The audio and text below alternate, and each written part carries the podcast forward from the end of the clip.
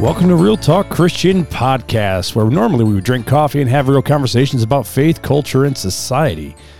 But on today's special Christmas episode, uh, I actually was working on a project with uh, my wife Janelle, uh, and uh, was working on a project for my kids, and decided to share it with all of you.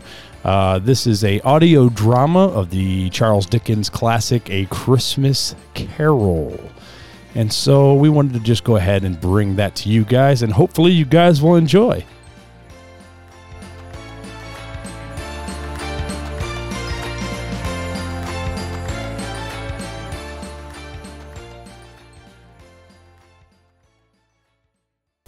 Marley was dead to begin with. There is no doubt whatsoever about that. The register of his burial was signed by the clergyman, the clerk, the undertaker, the chief mourner, Scrooge signed it. And Scrooge's name was considered good for any piece of business he chose to put his hand to. Marley was as dead as a doornail. Scrooge knew he was dead? Of course he did. How could it be otherwise? Scrooge and he had been partners for I don't know how many years. Scrooge was his sole executor, his sole administrator, his sole friend, and the only man who mourned him. If Scrooge can be said to have mourned at all. And the mention of Marley's funeral brings back to the point I started from. There is no doubt that Marley was dead. This must be distinctly understood, or nothing wonderful can come of the story I am going to relate. Scrooge never painted out old Marley's name. There it stood years afterward, above the warehouse door. Scrooge and Marley.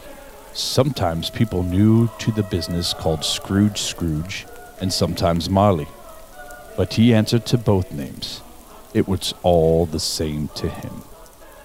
It was bitterly cold and the fog was thick as pea soup on that Christmas Eve of 1843 when Scrooge sat busy in the counting house with his clerk nearby trying to warm himself at a candle. But since he didn't have much of an imagination, he failed. Let's see here. One, two, three. Cratchit! Cratchit! Get in here. Yes, sir? Did Mrs. Nesby settle her accounts? No, not yet, sir. Well, did you send out the foreclosure? Not yet, sir. I was giving her another day or two, seeing as how it's uh, Christmas and all. Bah, humbug! What am I paying you for to sit on your hands? Get to it! Right away, sir. Ah, hard to find good help these days. Now, uh, hmm, where was I? Oh, yes, um, three, four, five, six, seven. Merry Christmas, Uncle! What? I said, Merry Christmas, Uncle! God save you! Ah, humbug. Christmas a humbug? Uncle, surely you don't mean that! Of course I mean it. Merry Christmas. Indeed. What reason have you to be merry? You're poor enough. Come, Uncle, what reason have you to be dismal? You're rich enough. Bah, away with Merry Christmas. What's Christmas to you but a time for paying bills without money? A time for finding yourself a years older but not an hour richer. If I could work my will, every idiot who goes about with Merry Christmas on his lips should be boiled in his own pudding, buried with a stake of holly through his heart. Well, he should. Uncle! Nephew, keep Christmas in your own way, and let me keep it in mine. Keep it, but you don't keep it. Let me leave it alone then.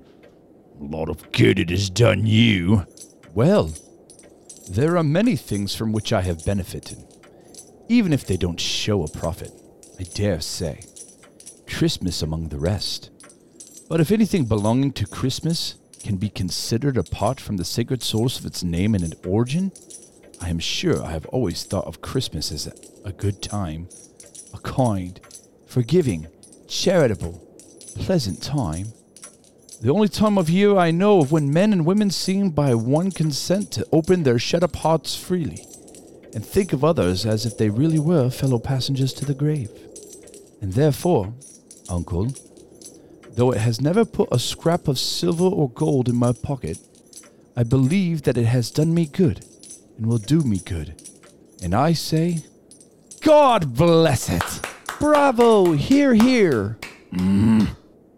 Another sound out of you, and you'll keep your Christmas by losing your position. Come, uncle, don't be angry.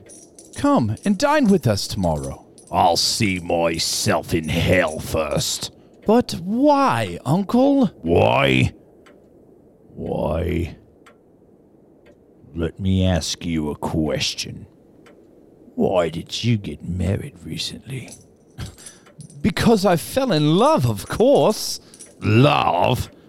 You fell in love? Ha! Good afternoon, nephew. But you never came to see me before I got married. Why give it as a reason for not coming now? Good afternoon. I want nothing from you. I ask nothing of you. Why can't we be friends? Good afternoon. I am sorry to find you so resolute. We've never had a quarrel, you and I. But I came all this way to give you greetings of the season, and I'll keep my Christmas humor to the last. So, Merry Christmas, Uncle, Good afternoon. and uh, Happy New Year, Good afternoon. and a Merry Christmas to you, Bob Cratchit. Thank you, sir. Uh, m- m- Merry Christmas to you. There's another fellow, my clerk, with 15 shilling a week and a wife and a family talking about Merry Christmas. I'll retire to Bedlam. Uh, who is it now? Scrooge and Marley's, I believe. Have I the pleasure of addressing Mr. Scrooge or Mr. Marley? Marley's dead. In fact, he died seven years ago this very night. Oh, I am quite sorry to hear it, but I have no doubt his generosity is well represented by his surviving partner. Heh. At this festive season of the year, Mr. Scrooge, it is more than usually desirable that we should make some slight provision for the poor and the needy, who suffer greatly in this present time. Many thousands are in want of basic needs. Hundreds of thousands are in want of common comforts, sir. Are there no prisons? Did they disappear? Oh, no, sir. There are uh, plenty of prisons. And the workhouses for the poor? Still in operation, I assume. Yes, uh, very busy, sir. Oh, well. I was afraid from what you had said that something had stopped them in their useful course. I'm glad to hear it. Given that the uh, scarcely furnished Christian share to the multitude, a few of us are trying to raise a fund to buy the poor some meat and drink, and some means of warmth.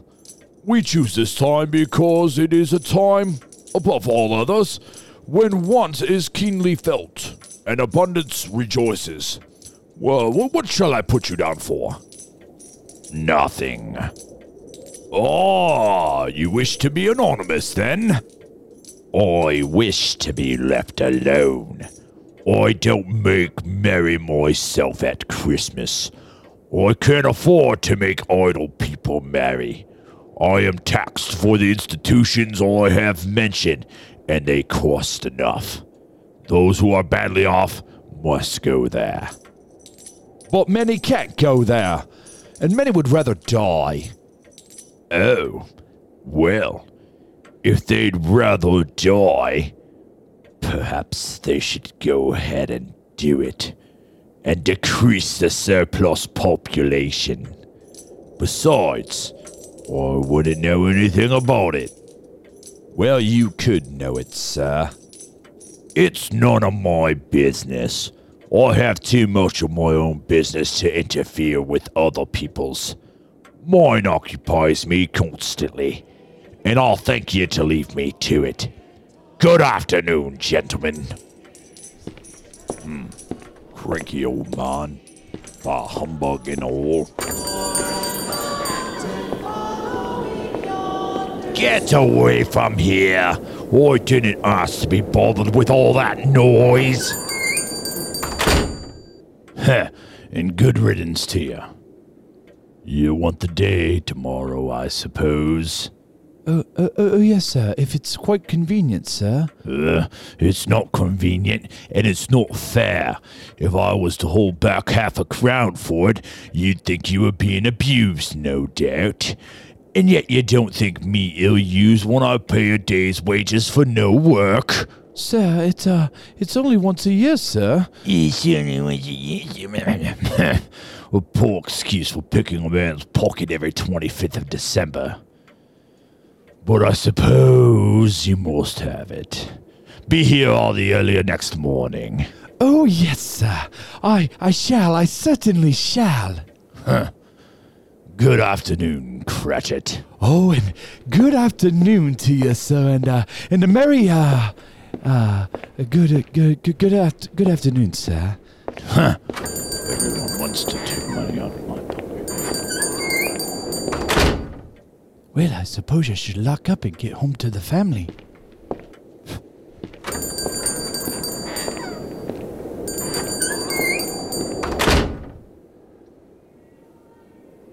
Oh, Scrooge. He was a tight fisted hand at the grindstone, he was. A squeezing, wrenching, grasping, scraping, clutching, covetous old sinner, to be sure. Secret, self contained, and solitary as an oyster. He carried his own low temperature with him everywhere he went. He iced his office in the dog days and didn't thought one degree at Christmas. Scrooge always took his melancholy dinner in the same melancholy tavern, and this night was no different. He read all the papers and beguiled the rest of the evening with his banker's book before he took himself home to bed. He lived in chambers which had once belonged to his deceased partner. They were a gloomy suite of rooms. It was old and dreary, for nobody lived in it but Scrooge, the other rooms being all let out as offices. The fog and the frost so hung about the black old gateway of the house that it seemed as if this genius of weather sat in mournful meditation on the threshold.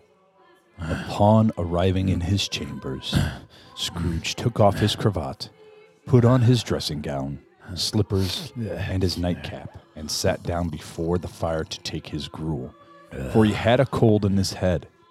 It was a very low fire indeed, nothing on such a bitter night. He was obliged to sit close to it and brood over it before he could extract the least sensation of warmth from such a handful of fuel. What? Got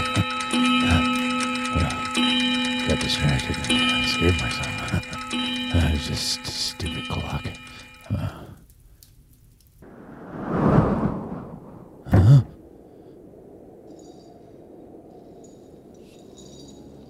What was that? Hello? Who's there? Is that you, Bob? I demand that you come out. Hello? Scrooge! Ah! How is this? Wh- wh- wh- wh- What do you want with me? much. Who. Who are you? Ask me who I was. All right. Who are you then? In life, I was your partner, Jacob Marley. I don't believe it. What evidence would you have of my reality beyond that of your senses? I, I, I, I don't know. Why do you doubt your senses? Because a little thing affects them. A slight disorder of the stomach makes them cheats.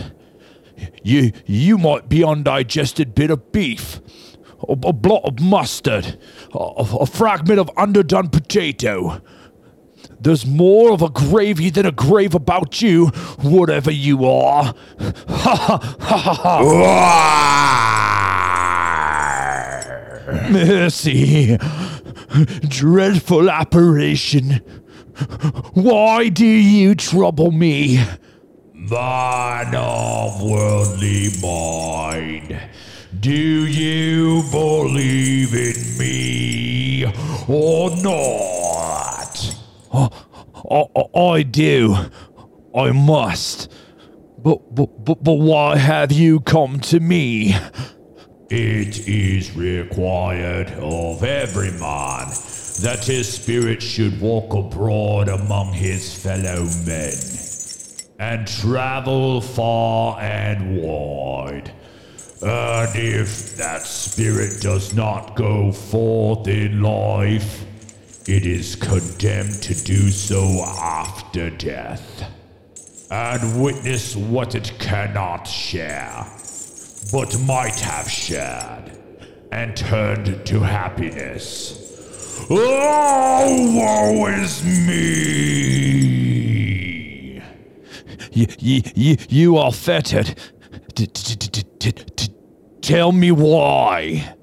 I wear the chain I forged in life.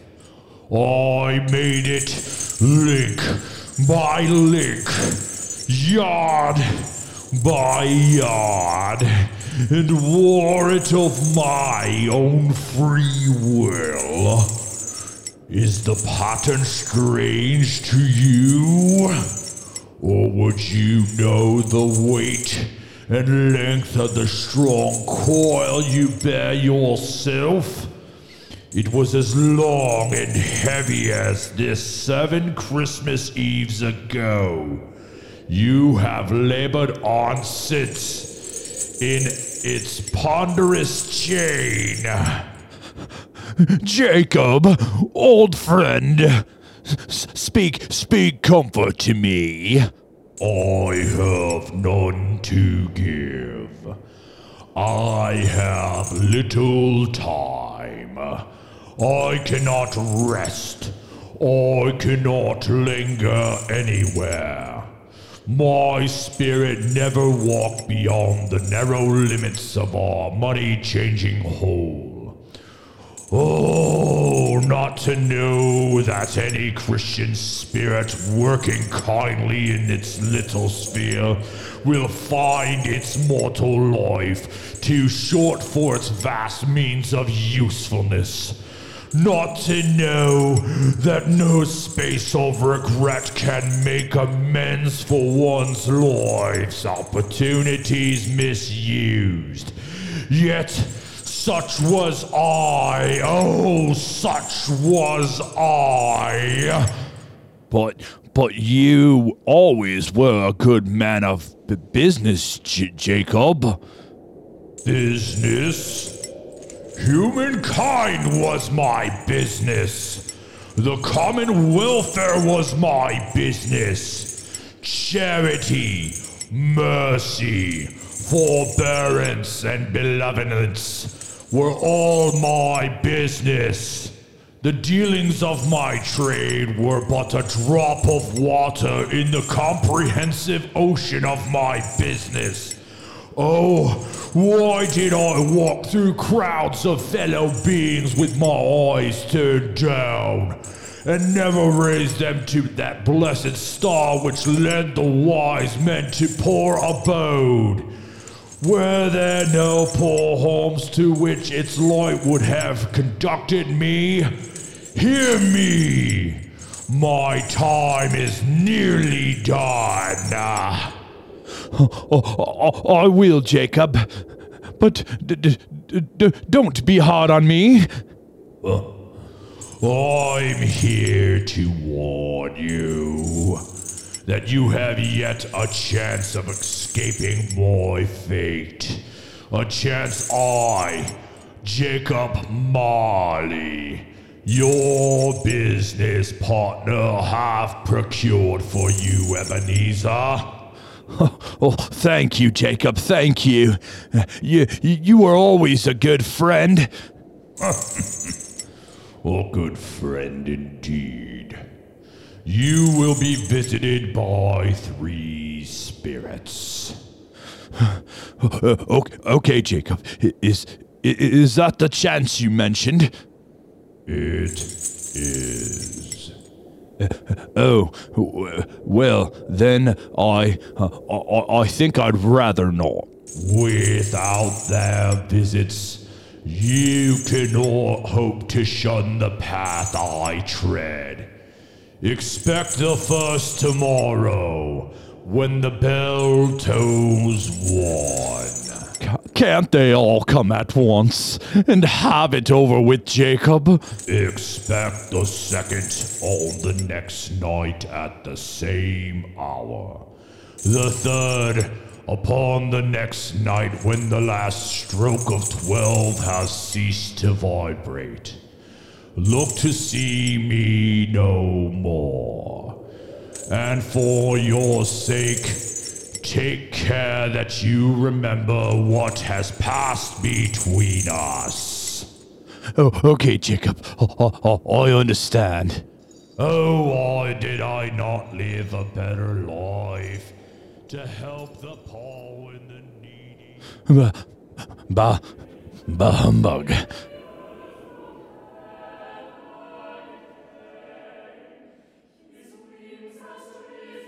And so Scrooge lay in his bed and thought, and thought, and thought it over, and could make nothing of it. The more he thought, the more perplexed he was, and the more endeavored not to think, the more he thought. Marley's spirit bothered him exceedingly. Every time he resolved within himself that it was all a dream, his mind flew back again, like a strong spring released to its first position, and presented the same problem to be worked all through. was it was it a dream then? a quarter past. A half past. A quarter to it. the hour itself, and nothing else. Scrooge, pleased with himself, gets back into bed. Soon, a figure emerges and takes position at the head of Scrooge's bed. Ah! Scrooge's head swiveled left as of its own accord. He sees something a striking female figure with a bright, flowery hair in a white robe, bedecked tastefully with summer flowers, and a silver sash. Her expression is bright, full of life and hope. She holds a branch of green holly, and a bright light accompanies her. Her voice is firm yet light. Oh, oh, are you the spirit whose coming I was told about? I am. Who and what are you? I am the spirit of Christmas past. The, Long, long past? No, your past. Per- perhaps you could turn down that light that accompanies you. What? Would you so soon put out the light I give? Yours are the dark passions that would extinguish the light of truth. Oh, oh I'm sorry. Oh, I didn't mean to offend. Oh, what, what brings you here? Your welfare, of course. I can't think of anything more conducive to, to, to, my welfare than a night of uh, uninterrupted sleep. Your reformation, then. Take heed, rise, and walk with me. The spirit of Christmas past takes hold of Scrooge's arm. He rises and he walks with her, and they set off on the journey.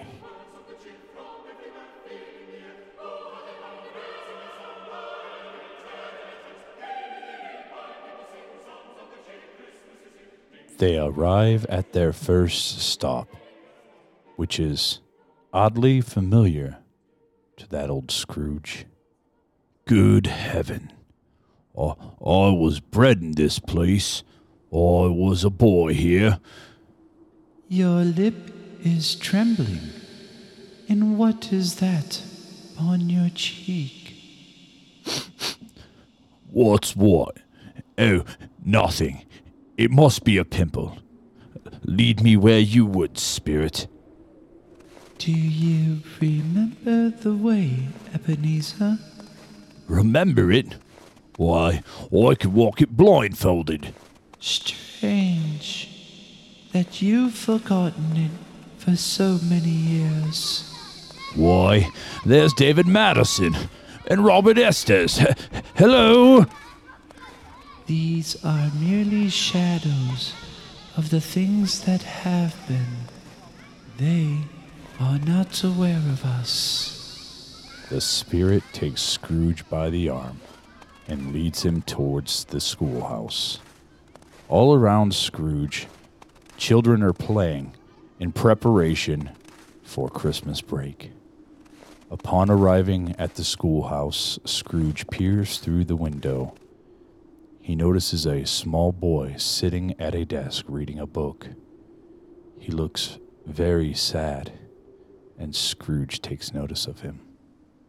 The school is not quite deserted.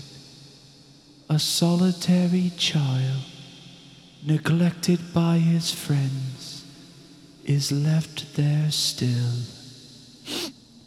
Poor boy. My mother died giving birth to my sister. My father grew morose and seemed to begrudge us both ever after. I wish. But it's too late now. What is it? It's nothing. There was a boy singing a Christmas carol at my door last night. Should have liked to have given him something. That's that's all. That's all. Scrooge quickly turned away from the spirit, as to not show the tears in his eyes, and peered through the window of the schoolhouse. Suddenly, the door flew open, and Scrooge was met with a wonderful surprise. Ebenezer! Fan, my my dearest Fan, what what are you doing here? Oh, dear brother, I have come to bring you home. Home for good and all. Father is so much kinder than he used to be. He was in such a pleasant mood just the other night that I was not afraid to ask him once more if you might come home, and he said yes. Your sister was a frail creature and often ill, but she had a large heart. So she had. You're right about that, Spirit. I'll not contradict it. God forbid.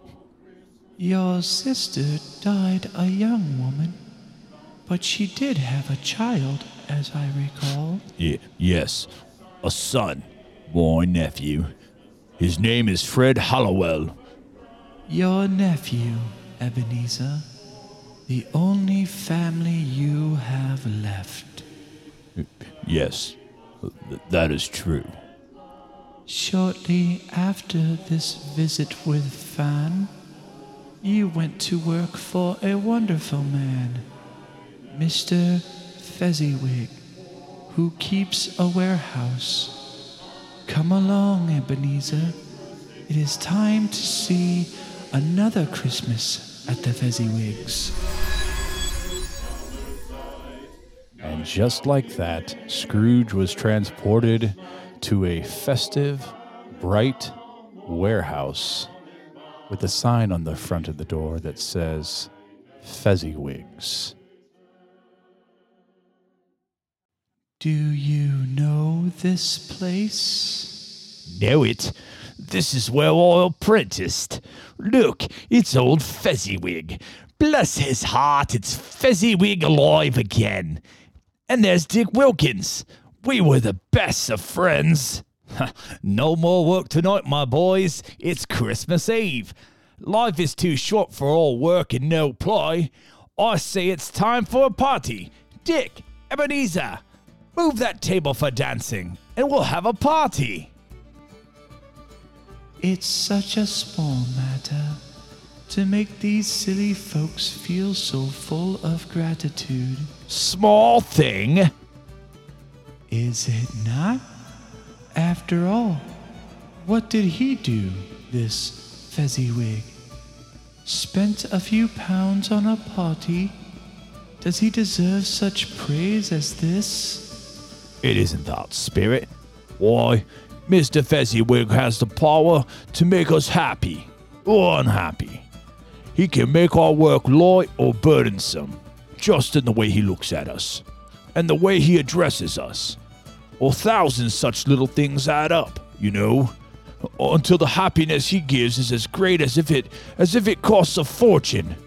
And What is the matter? nothing particular. Something, I think. No, no, it's it's just Uh, I would like to be able to say a word or two to my clerk, Bob Cratchit, right now. That's all.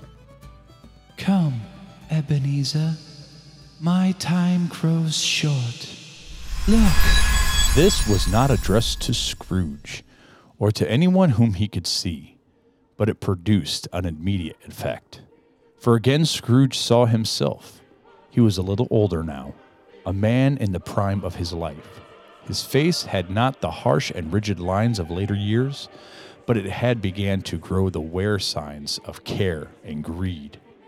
There was an eager, greedy, restless motion in the eye, which showed the passion that had taken root, and where the shadow of the growing tree would fall. I know it matters very little to you. Another idol has displaced me. And if it can make you as happy as I would have tried to, I have no reason to cry. What idol has displaced you? A golden one. Ebenezer, a promise to one another is an old one. We made it when we were young and poor, and happy to remain so until we could improve our fortune together by patience and hard work. But you've changed. You're not the same man. Tell me, Ebenezer, if all this had not happened, would you seek me out, try to win me now, a poor dowerless girl with nothing to bring to a marriage? Just as I thought. You may feel sad now, Ebenezer, but I've no doubt that you will dismiss the thought of me very soon, as if you were glad to have awakened from a bad dream. May you be happy in the life you have chosen. Sp- Spirit, show me no more. Conduct me home. Why do you enjoy torturing me? I do not wish to see any more. Spirit, remove me from this place. I have told you, these are but shadows of things that have been, that they are what they are. Do not blame me. Please, I beg you, take me away from here. I can bear it no more. After this mighty struggle, if that can be called a struggle, Scrooge was conscious of being exhausted and overcome by an irresistible drowsiness, and further, of being in his own bedroom once again. He barely had time to reel to bed before he sank into a heavy sleep. A little while later, Scrooge awoke himself from a prodigiously tough uh, snore and sits up in bed. He looks around, expecting another ghost, but does not see one. Just as he goes to lie down again, he hears a noise.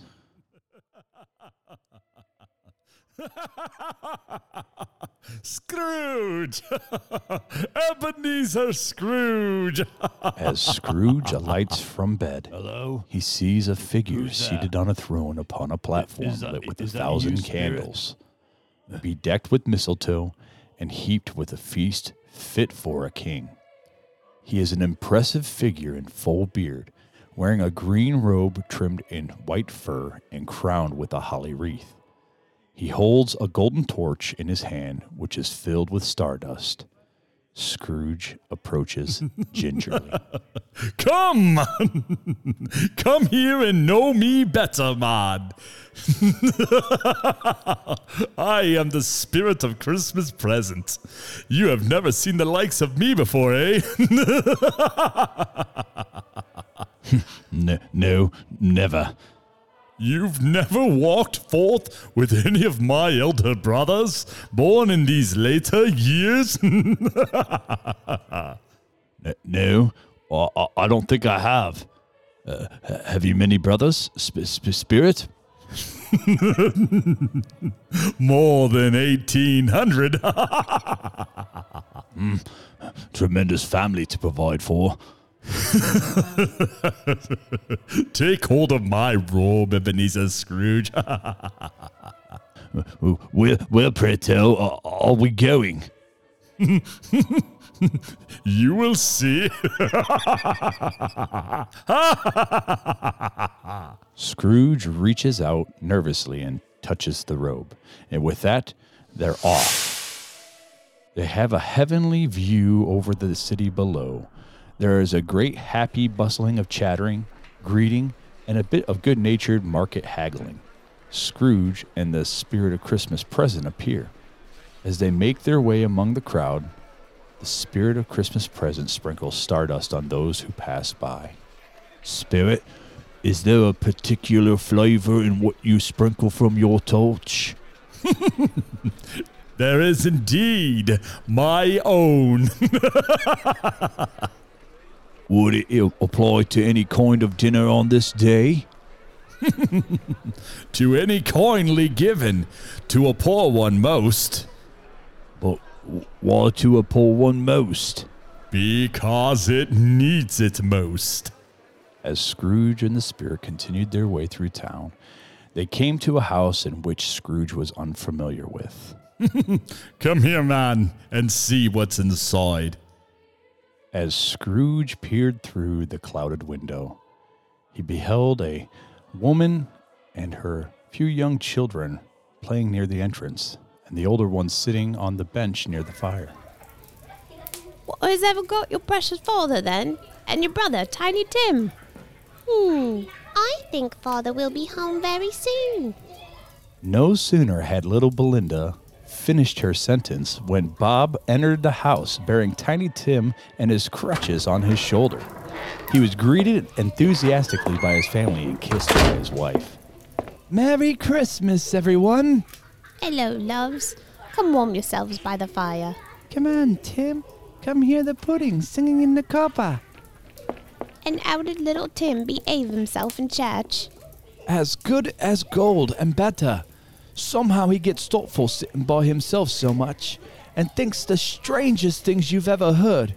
He told me coming home that he hoped that people saw him in church because he was a cripple, and it might be pleasant for them to remember on Christmas Day who made lame beggars walk and blind men see. But he's growing stronger every day, I just know it. Martha, help me with the goose. There's such a goose, Father, such as we've never had before. Mrs. Cratchit re enters in high procession with a small goose on a platter, followed in parade by two small children. As she places it on the table, all are seated. Wow, such a goose. Ah, just smell the sage and onion. Mother outdid herself this year. We got it for a good price, Father. It wasn't expensive at all. A Merry Christmas to us all, my dears. God bless us. God, bless us. God bless us, everyone. Spirit, tell me if Tiny Tim will live. Hmm.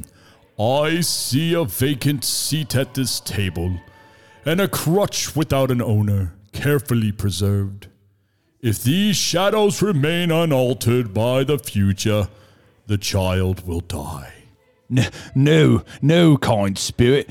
Say he will be spared.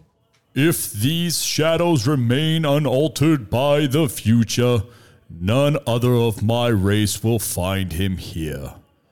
What then? Your words were, if he be like to die, he had better do it, and decrease the surplus population. Yes, in the future, perhaps you will hold your tongue until you have discovered what the surplus population is and where it is. Will you decide what men shall live and what men shall die? It may be that in the sight of heaven you are more worthless and less fit to live than millions like this poor man's child. Quiet after the tongue lashing in which he had just received, Scrooge looks back into the house. Mr. Scrooge, I give you Mr. Scrooge, the founder of the feast. Founder of our feast, indeed. I wish I had him here. I'd give him a piece of my mind to feast upon, and I'd hope he'd have a good appetite for it. My dear, the children, Christmas Day. I'll drink his health. For your sake, and the day's. Not for his. Long life to him. A very Merry Christmas and Happy New Year. It'll be a very merry and very happy, I have no doubt. To Mr. Scrooge, To Mr. Scrooge. I think it's time for a song. Tiny Tim, what shall we sing? Hark the herald angels sing.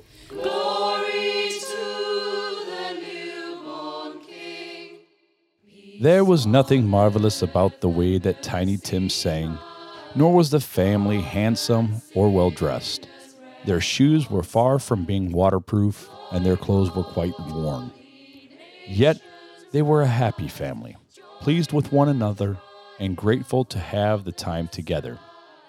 As they faded, they looked even happier yet in the sprinklings of the Spirit's torch at parting. Scrooge had his eye upon them, and especially on Tiny Tim, until the last. They were gone. Scrooge had hardly noticed until that moment how dark it was getting and how heavy the snow began to fall. Spirit, where are we going now? You shall see, Ebenezer.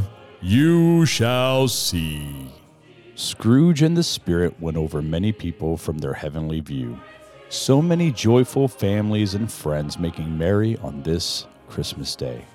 Scrooge was still lost in his thoughts about the poor lad, Tiny Tim, wondering how old Bob must be feeling. Suddenly, Scrooge was startled by a hearty laugh. It was to his great surprise that this bountiful laugh was coming from his own nephew. Scrooge found himself in a bright, dry, gleaming room with the spirit standing smiling by his side and looking at the same nephew with an approving affability. Well, bless my soul, I've never seen a game like this one before. It was a game called Yes and No, where Scrooge's nephew had to think of something, and the rest must find out what it is. He would only answer to their questions yes or no, as was the case. Is it an animal? or rather disagreeable animal? Does it live here in London? Yes, it does. Is it a horse? No. Perhaps a cow? No. A dog? No. A donkey? Uh, yes and no. I know. It's your Uncle Scrooge. Yes! jolly good. Yes, jolly good indeed. A Merry Christmas and a Happy New Year to the old man, whatever he is. He wouldn't take it from me, but may he have it nonetheless. To Uncle Scrooge. Scrooge had imperceptibly become so gay and light of heart that he would have pledged the unconscious company in return, and thanked them in an inaudible speech if the ghost had given him time. But the whole scene passed off in the breath of the last words spoken by his nephew, and he and the spirit were again upon their travels. It was a long night, if it were only a night, but Scrooge had his doubts of this because the Christmas holidays appeared to be condensed into a space of time they passed together. It was so strange, too, that while Scrooge remained unaltered in his outward form, the ghost grew older, clearly older. P- pardon me asking, but are, are spirits' lives so short? My life upon this globe is very brief. It ends tonight. Tonight? Tonight at midnight. the time is drawing near. Forgive me, spirit, if I'm not justified in asking, but I see something strange and not belonging to yourself protruding there from your skirts. Is it a a foot or a, a claw? It might be a claw, for all the flesh that is on it. Look here! The spirit quickly draws aside the folds of his robes to disclose want and ignorance. Two thin, dirty, wretched, scowling waifs crouched and clutching at his feet. Ugh! Spirit, are they yours? No, they are yours. Do you not know them? This boy is ignorance. This girl is want. Beware them both, and all of their kind. But most of all, beware this boy, for on his brow I see written the word doom, unless the writing be erased. I dare ye to deny it. I dare ye to slander those who claim otherwise, and see where it leads. Have they no refuge or resources? Are there no prisons? Are there no workhouses?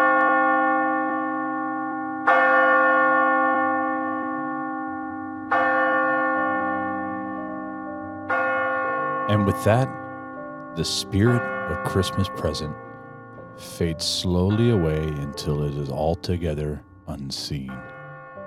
And in its place approaches another spirit, the spirit of Christmas yet to come. It is a tall figure, entirely cloaked and hooded in black. The only thing that can be seen of this dark, tall figure is a bony hand as it points. Am, I in the presence of the ghost of Christmas yet to come?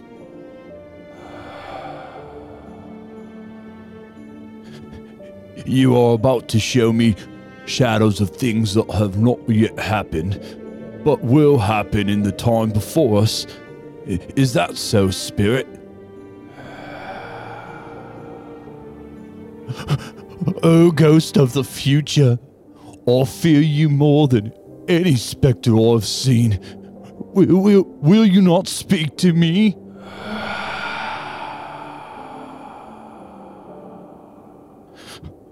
Oh, okay, Spirit. Lead on. The night is waning fast, and it is pre- precious time to me. I, I know. L- lead on, Spirit.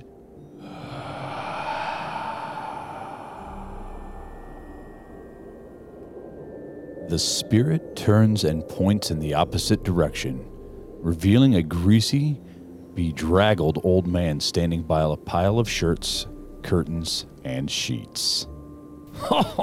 Oh, I can't believe it only took four pounds and six shillings and two pence for his bed curtains and clothes. she took it down, rings and all, with him lying there. and why not? He isn't likely to take cold without them, I dare say. and his best silk shirt. oh, that old Mrs. Dilber. They'd have wasted it if it hadn't been for her putting it on him to be buried in it. this is the end of it. he scared everyone away from him when he was alive to profit us when he was dead. he had no one to care for him to bury him properly.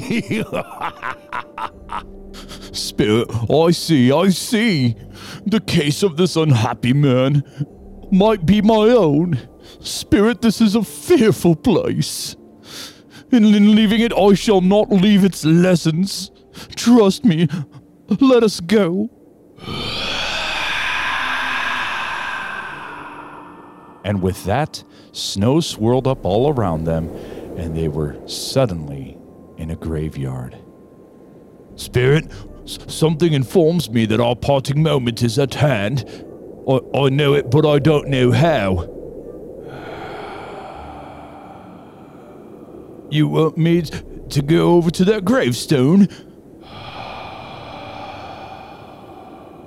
O- all right, but, but before I draw near to that stone in which you point, uh, answer me one question.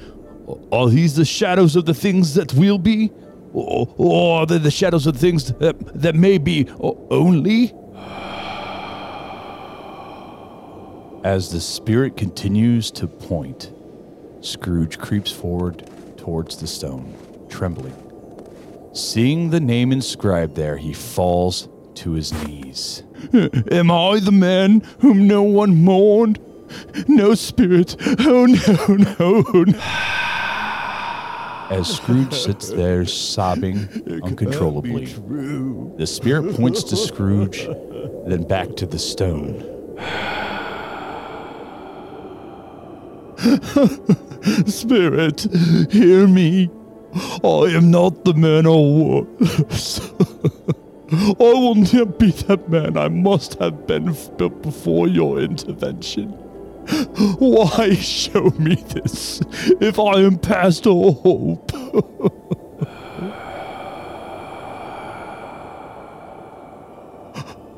I will honor Christmas in my heart and try to keep it all the year.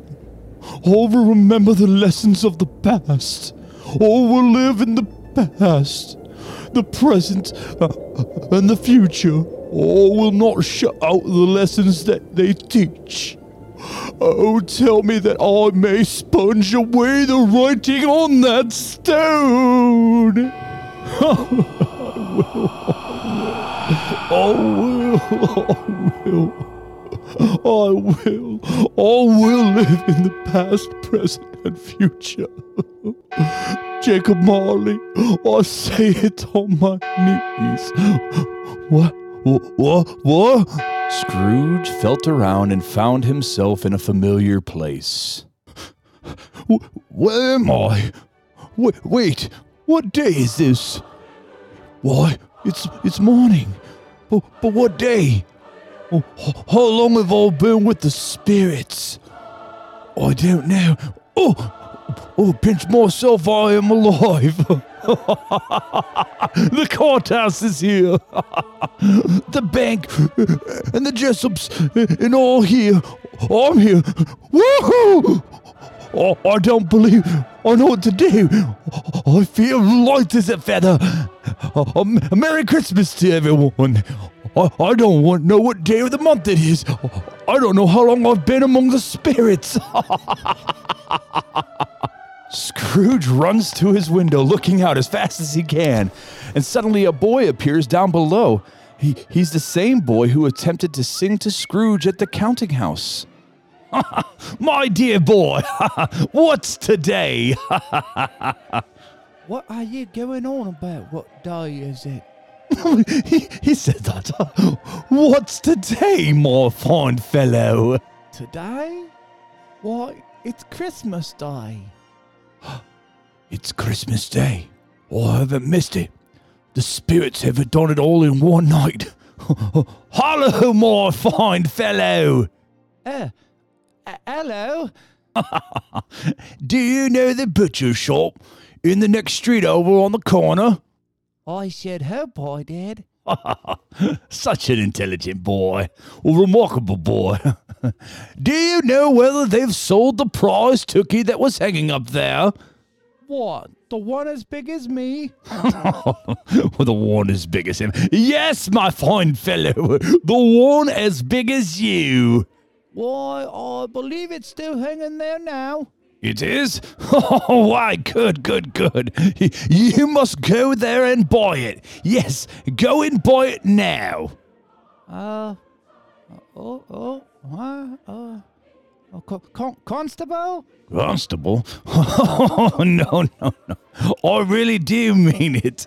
Go and buy it and tell them to bring it here so that I may give them directions of where to take it. Come back with the man and I'll give you a shilling. And with that, the boy turned and ran off like a shot.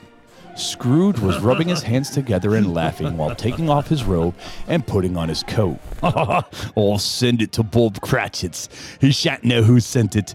It's twice the size of Tiny Tim. Oh, T- Tiny Tim.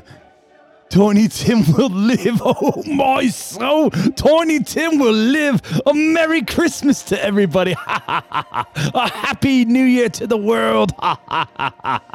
Scrooge, with a new outlook on life, hurries himself to get dressed. He makes his way down the stairs and out the door onto the street.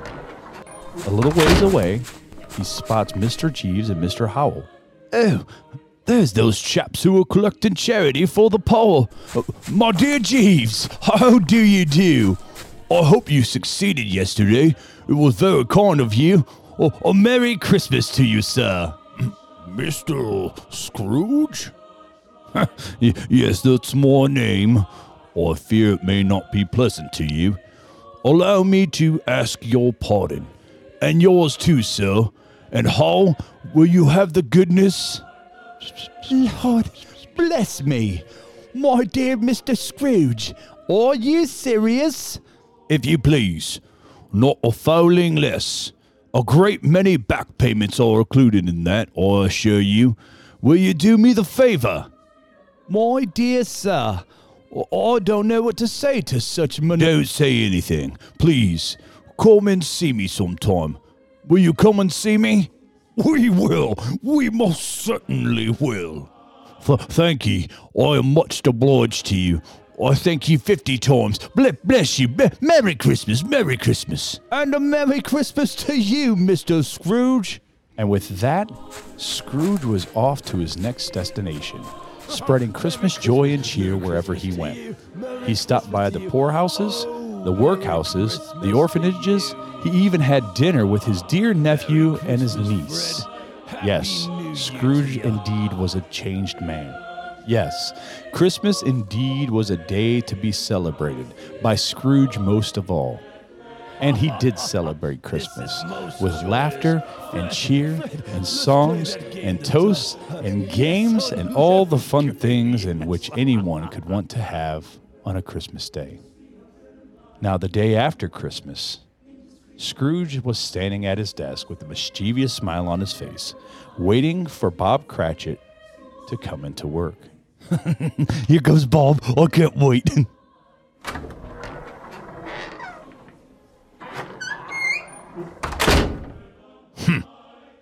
Hello. What do you mean by coming in here at this time of day?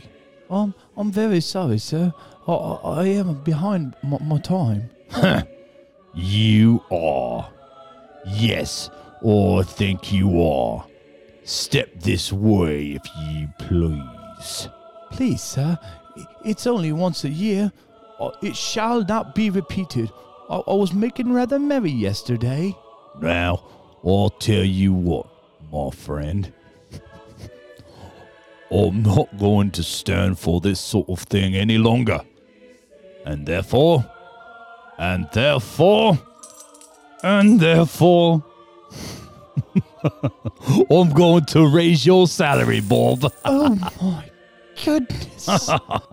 a merrier Christmas than I have given you in many a year. I'll raise your salary and endeavor to assist you and your struggling family. Now you needn't say anything. Come with me. We will discuss the particulars over a bowl of smoking bishop before you so as much dot another i, Bob Cratchit. And with that, a new chapter begins with Ebenezer Scrooge and Bob Cratchit. Scrooge was better than his word. He did it all and infinitely more. And to Tiny Tim, who did not die, he was a second father. And he became as good a friend, as good a master, and as good a man as the good old city knew. And ever after, it was always said of Ebenezer Scrooge that he knew how to keep Christmas and keep it well. If any man alive possessed the knowledge, may that be truly said of us, and all of us. And so, as Tiny Tim observed, God bless us, everyone.